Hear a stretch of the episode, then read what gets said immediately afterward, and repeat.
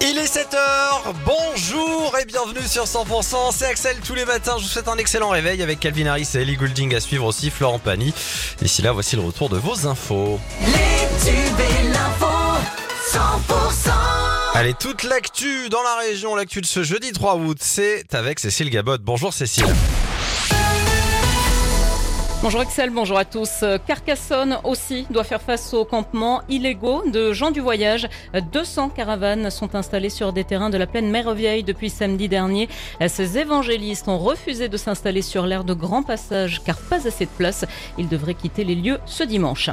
Un rationnement de l'eau imposé à la Jonquière et dans 23 autres communes catalanes. Ces restrictions vont entrer en vigueur la semaine prochaine. À cause de la sécheresse, la consommation d'eau sera limitée à 200 litres par personne et par jour ces communes.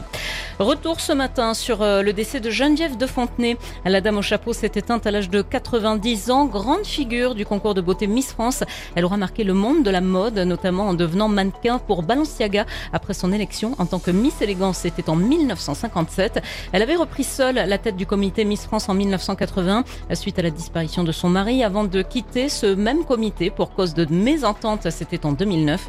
Thierry Mazard est le délégué du comité Miss France Languedoc et Roussillon. Il a commencé sa carrière aux côtés de Geneviève de Fontenay. On l'écoute. c'est vrai que c'est un petit peu ma, ma seconde maman, j'ai perdu ma maman il y a quelques années, bien sûr, mais Geneviève m'a tout appris. hein.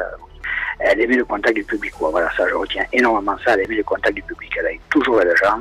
Elle ne refusait jamais un autographe, jamais une interview, jamais une photo. Et ça, c'est vraiment, euh, pour quelqu'un, entre guillemets, de people, euh, comme on peut dire actuellement, c'est c'est très important. Et on est vraiment très, très, très peiné. Et on pense beaucoup à sa famille. Voilà pour ces propos qui ont été euh, recueillis par euh, Margot Alix. Un hommage sera rendu à Geneviève de Fontenay euh, demain et samedi lors des finales des concours de Miss Languedoc et Miss Roussillon. Merci d'écouter 100%, la suite du journal avec Cécile Gabod. Après ces cinq semaines de solde, le bilan n'est pas très positif pour tous les commerçants perpignanais. Absence de touristes, canicule. Pour les professionnels, les raisons sont nombreuses. Mais heureusement, tout n'est pas fini. La grande braderie de Perpignan débute aujourd'hui et jusqu'à samedi. Pendant trois jours, les magasins bradent leurs prix pour écouler leur stock. L'occasion pour les clients de faire de bonnes affaires. Les commerçants du centre-ville sont prêts à retrouver davantage de clients. Du moins, ils l'espèrent. Écoutez. Alors la braderie en effet est une seconde chance parce que déjà il y a plus de tourisme. C'est tout de même un rendez-vous que les clientes euh, ne loupent pas. Eh bien, on l'appréhende avec euh, beaucoup d'optimisme, comme d'habitude. Euh, la braderie, ça nous permet toujours de rencontrer de nouvelles clientes. tout commerce confondu, même en passant par la restauration, ils ne sont pas là, les, les- les clients.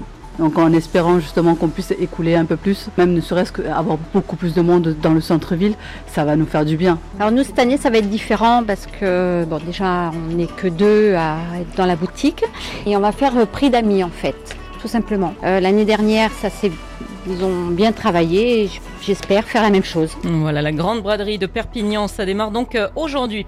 Match amical pour euh, l'USC 15 demain soir. C'est un derby au doigt puisque Carcassonne affrontera Narbonne à Domecq à 19h. Après avoir joué en Pro D2 pendant 13 ans, les Carcassonnais se retrouvent en national hein, pour la saison 2023-2024.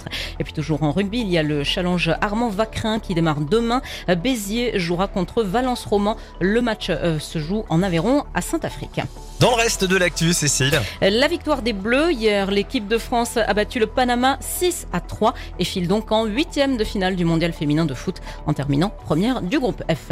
La justice se penche aujourd'hui sur la détention provisoire d'un policier soupçonné avec trois collègues d'avoir gravement blessé un jeune homme lors des émeutes à Marseille. Un dossier inflammable qui a suscité une fronde dans certains commissariats et une polémique politique. Et puis l'ancien président américain Donald Trump convoqué aujourd'hui devant un tribunal fédéral pour se voir signifier des accusations liées à ses manœuvres pour inverser les résultats de l'élection présidentielle de 2020. L'actualité continue. Prochain rendez-vous euh, sur euh, 100%. On se retrouve notamment sur 100%.com. Pardon.